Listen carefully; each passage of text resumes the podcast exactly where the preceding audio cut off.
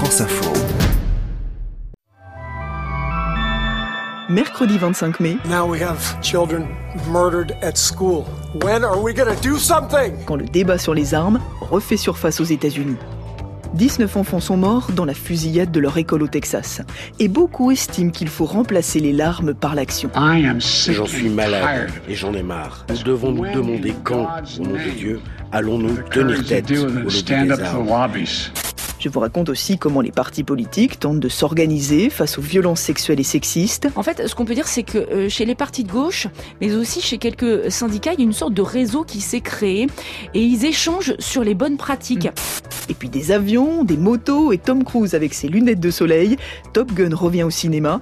Et moi, je me demande si tout ça n'a quand même pas un peu vieilli. Bonjour le quart d'heure. Ici c'est Stéphanie. Alors on m'a posé la question Top Gun, ringard ou incroyable? Bah moi sans hésiter, incroyable. Bienvenue, je suis Céline Aslo et c'est parti pour le quart d'heure. Good evening and thank you for joining us. I'm John Dickerson in Fernora. Tonight, another mass shooting in America, this time at an elementary school where at least 14 children and a teacher were killed.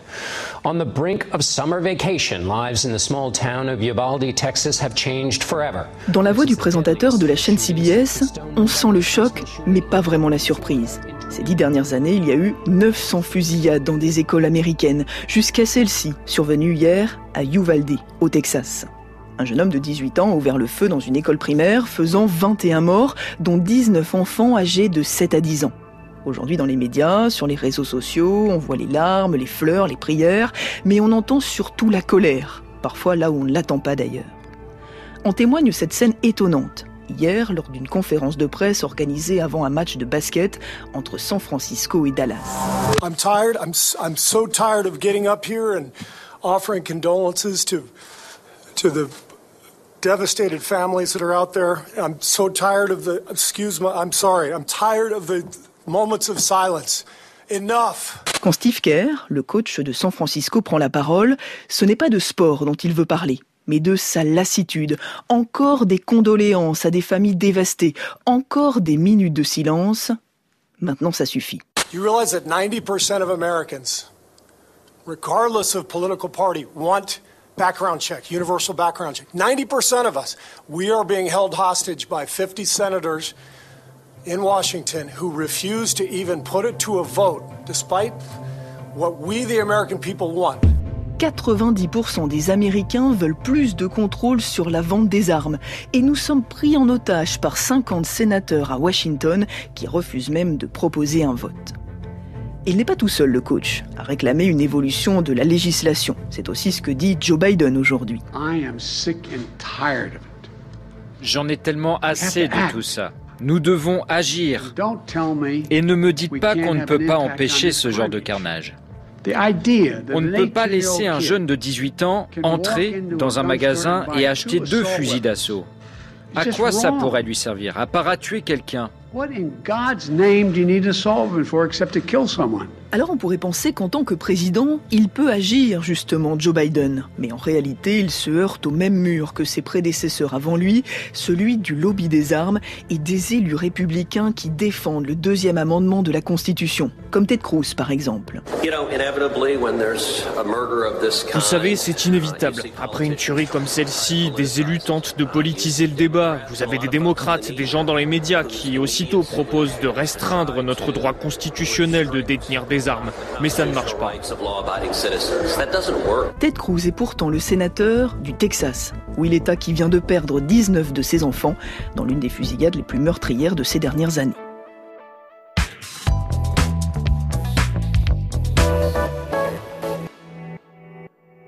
Allez, quittons les États-Unis et ce débat qui n'est pas prêt de se terminer pour revenir à la politique française. Depuis le week-end dernier, vous le savez, le gouvernement est embarrassé par les révélations concernant Damien Abad, le nouveau ministre des Solidarités accusé de viol par deux femmes. Le parquet de Paris décide de ne pas ouvrir d'enquête préliminaire en l'état, car il y a trop peu d'éléments, en tout cas pour l'instant. Mais les associations féministes avaient organisé hier une manifestation, car la question reste entière. Comment mieux prévenir les violences sexuelles et sexistes en politique, libérer la parole, accompagner les plaignantes? Il faudrait créer une structure d'État, dit Alice Coffin, élue au Conseil de Paris. Moi, l'Observatoire des violences sexistes et sexuelles en politique auquel j'appartiens, on, est bénévole, on fait ça jour et nuit, mais c'est pas notre job, hein, c'est pas notre boulot. Et normalement, il devrait y avoir les moyens, parce que c'est des moyens aussi financiers qui devraient être mis, et puis en ressources humaines, sur une instance évidemment, voire plusieurs, qui s'occuperaient de ces questions-là. Car aujourd'hui, ces questions, eh bien, elles sont réglées au cas par cas dans les partis politiques. Bonjour Audrey Tison. Bonjour. Alors tu es journaliste au service politique de France Info et tu t'es penché justement euh, sur la manière dont les partis politiques gèrent cette problématique. Hein. comment on fait? Bah, quand on a dans ses rangs un responsable, un militant, un élu euh, qui est accusé de violence sexuelle ou sexiste. Alors comme c'est très différent visiblement d'un parti à l'autre, je te propose qu'on les prenne les uns après les autres. Mhm. Euh, comment ça se passe chez les Verts tout d'abord? Alors chez Europe Écologie, les Verts, ce sont un peu les précurseurs hein, dans ce genre de dossier puisqu'ils ont vécu un véritable choc avec euh, l'affaire euh, Denis Baupin, révélée il y a six ans. Denis Baupin, c'est un homme politique qui a été accusé euh, par plusieurs femmes de harcèlement sexuel et même d'agression sexuelle sur une vingtaine d'années. Alors le parti a mis en place une cellule d'écoute qui s'est finalement transformée en cellule d'enquête et de sanctions. Il y a une dizaine de cas environ qui est traité chaque année. Il y a deux ou trois sanctions qui ont déjà été prises cette année, par exemple. Et ça peut aller jusqu'à l'exclusion du parti et l'interdiction de toute investiture pendant cinq ans. Est-ce que ça fonctionne de la même manière euh, chez la France Insoumise, par exemple? Oui, à peu près. Euh, là, c'est un comité de suivi euh, qui a été récemment saisi, par exemple, de l'affaire Taha Bouaf, hein, accusé d'agression sexuelle. C'est donc un candidat qui avait été investi par la France Insoumise pour les législatives. Il a finalement renoncé de lui-même à se présenter, mais la médiatisation de cette affaire et le fait qu'il y ait eu un début d'instruction en interne a eu du bon, hein, puisque euh, l'une des cadres du parti m'explique qu'il y a eu plus de signalements ces derniers jours parce qu'il y a eu une, publicité en fait autour du dispositif d'alerte. A signalé que euh, chez LFI, le groupe d'écoute est composé uniquement de femmes. C'est une particularité. Elles sont sept chargées d'établir un rapport. En fait, ce qu'on peut dire, c'est que euh, chez les partis de gauche, mais aussi chez quelques syndicats, il y a une sorte de réseau qui s'est créé et ils échangent sur les bonnes pratiques. Et à droite, Audrey, est-ce que tu as senti que c'était une question qui était aussi euh, au centre des préoccupations? Alors globalement, on peut dire que euh, les violences sexistes et sexuelles, euh, ils sont traité, mais euh, un peu sur le même plan que tout autre problème, sans structure euh, particulière. En fait, il faut alerter euh, sa hiérarchie. Chez les Républicains, c'est le numéro 3, Aurélien Pradier, qui est le point de contact. Il hein. faut dire qu'il a beaucoup travaillé sur les violences conjugales. il a reçu et géré trois signalements depuis sa prise de fonction il y a deux ans et demi. Alors, je lui ai quand même fait remarquer que ça me paraissait assez peu par rapport au parti de gauche. Hein. Lui, il estime en tout cas prendre toutes les décisions qui s'imposent à chaque fois qu'il a un cas concret qui se présente. Et puis surtout, euh, il me glisse, euh, finalement, c'est aussi à la justice de faire son boulot. Et ça, c'est vrai que c'est un discours que j'ai entendu euh, plusieurs fois. Hein. on est là pour faire quelque part le premier pas, pour accompagner les victimes et les protégés dans un premier temps, mais euh, on, ne peut pas être les juges. Alors au Rassemblement national, c'est un petit peu la même logique que chez LR. Hein. ce genre de problème est, géré euh, euh, par une structure existante qui, gère tout type de conflit, hein, la commission des conflits. Et puis un mot également de reconquête, hein, le mouvement d'Éric Zemmour. là, aux dernières nouvelles, aucun cas recensé. Il n'y a pas de, procédure spéciale qui a été prévue. Et pour se justifier, bah, le parti me répond que il est encore en train de se structurer. On voit que la vision est très différente, même la philosophie est très différente d'un parti à l'autre. Merci mm. beaucoup Audrey d'être venue nous expliquer tout ça aujourd'hui dans le studio du quart d'heure.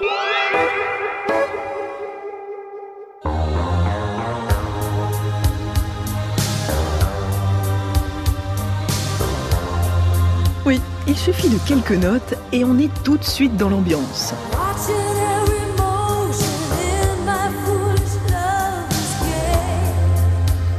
Voilà, en 1986.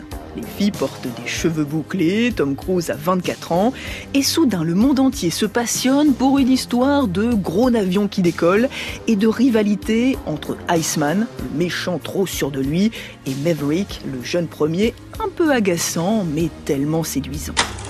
Où allez-vous? Je vais prendre une douche. Oui, les dialogues sont improbables, surtout en version française. Alors je dois vous faire un aveu, je l'ai vu au moins dix fois ce film. Mais aujourd'hui, ça me paraît tellement loin, tellement ancré dans les années 80, que j'ai un petit peu de mal à croire que ça puisse encore parler au public de 2022.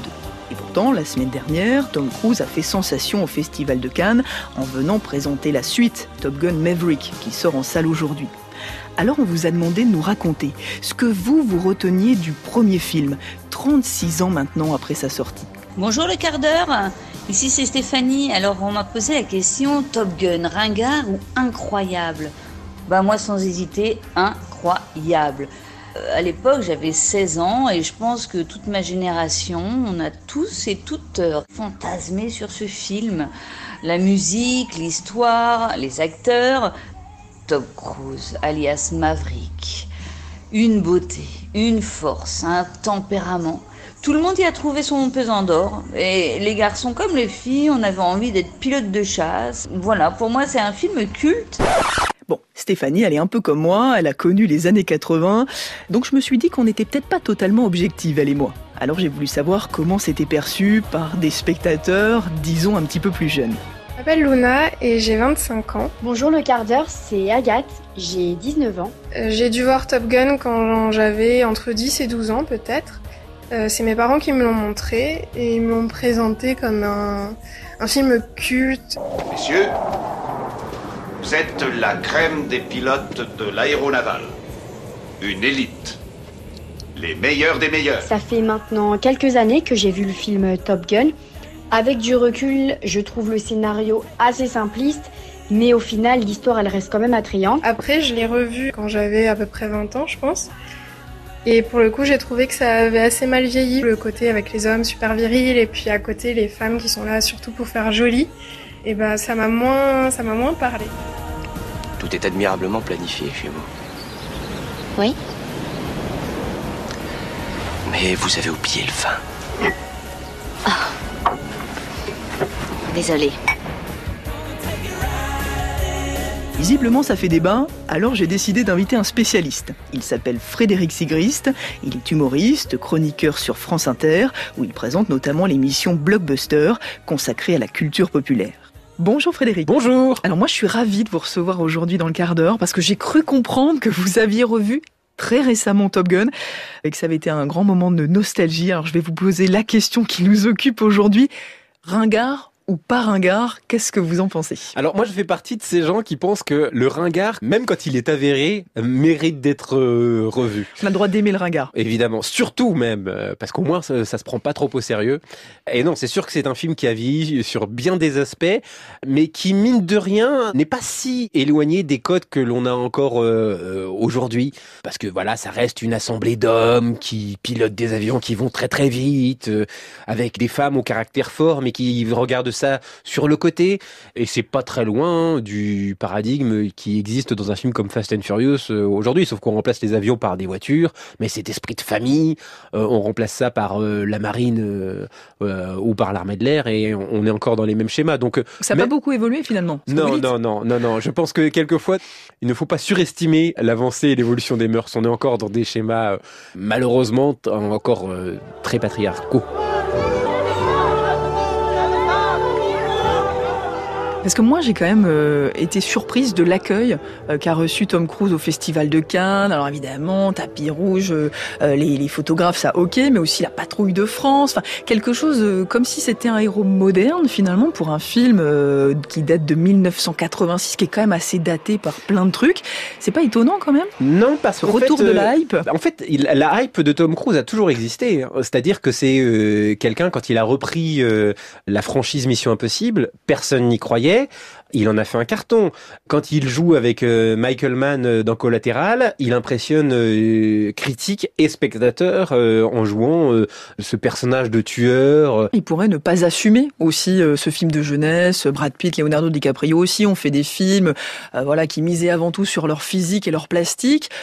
Lui, il assume Tom Cruise. Il vient, il refait un, un nouveau film et il l'assume totalement. Mais parce qu'en fait, Tom Cruise ne peut compter que sur lui-même et que sur sa filmographie. N'ayant jamais eu de récompense officielle euh, du cinéma pour des raisons euh, qui n'ont rien à voir avec ce qu'il fait à l'écran, on l'a plus euh, brocardé pour son appartenance à la scientologie, pour ses histoires de couple avec Katie Holmes, Suri, son divorce avec Nicole Kidman, la relation bizarre qu'il y a eu avec Penelope Cruz tous les à côté dans la vie de Tom Cruise ont fait parler la presse people et sûrement raison parce qu'il y a des choses très bizarres. C'est quelqu'un d'étrange.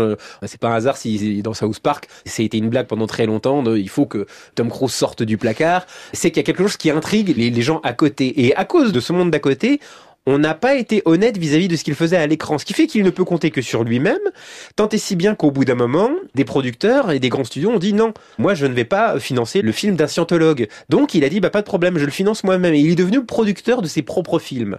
Et en fait, c'est un rapport de narcisse à lui-même, Tom Cruise. Ses films, c'est aussi un petit peu sa vie. Euh, et le, retour du public, c'est finalement le seul Oscar, la seule statuette bah, qu'il a reçue. Hmm. C'est intéressant aussi quand vous dites euh, dans South Park, euh, on dit Tom Cruise doit sortir du placard, parce qu'il y a eu quand même beaucoup de commentaires autour de la sexualité ah, cachée, notamment dans Top Gun. Je me souviens d'une scène d'un film où Tarantino dit, euh, voilà, c'est l'histoire d'un homme qui lutte contre sa propre homosexualité, en fait, Tom Gun, finalement, quand on creuse un petit peu. Tom Cruise a été un des rares acteurs à avoir été objectivé très jeune et très tôt, ce qui est beaucoup plus rare chez un homme en général, mais lui, il a commencé sa carrière, il est né sur grand écran. Et donc, euh, ce fameux Mel gaze euh, que l'on prête d'habitude au regard d'un réalisateur sur ses actrices, il a été posé sur lui, Tom Cruise, très très tôt. Tom Cruise incarne cinématographiquement parlant ce carrefour des sexualités. Il plaît aux hommes, il plaît aux femmes, et on se pose des questions sur lui. Une dernière question, vous irez voir le prochain? Enfin, le nouveau? Mais évidemment, évidemment, évidemment, parce qu'en plus, euh, je sais que, contrairement à ce qu'on dit, assez souvent on dit que Tom Cruise refuse de se voir vieillir et que c'est pour ça qu'il va toujours plus loin. Euh. Et en fait, non. Je pense que c'est justement quelqu'un qu'il sait qu'il vieillit. Et je pense que euh, aujourd'hui, c'est peut-être euh, le Tom Cruise le plus proche de ce qu'il est réellement, c'est-à-dire quelqu'un qui produit ses films, peut-être aussi l'idée de passer le relais, montrer ce qu'il peut encore faire. Je pense que là, il est en train de faire ses passages de relais. Son, un feu d'artifice, il est jamais aussi impressionnant que quand il est sur le point de s'arrêter. Et je pense que pour Tom Cruise, c'est ça on en est là. Eh ben, on avait beaucoup de choses à dire, effectivement, sur Top Gun, comme quoi. Merci beaucoup, Frédéric, en tout cas, d'être passé nous voir aujourd'hui dans le studio du quart d'heure.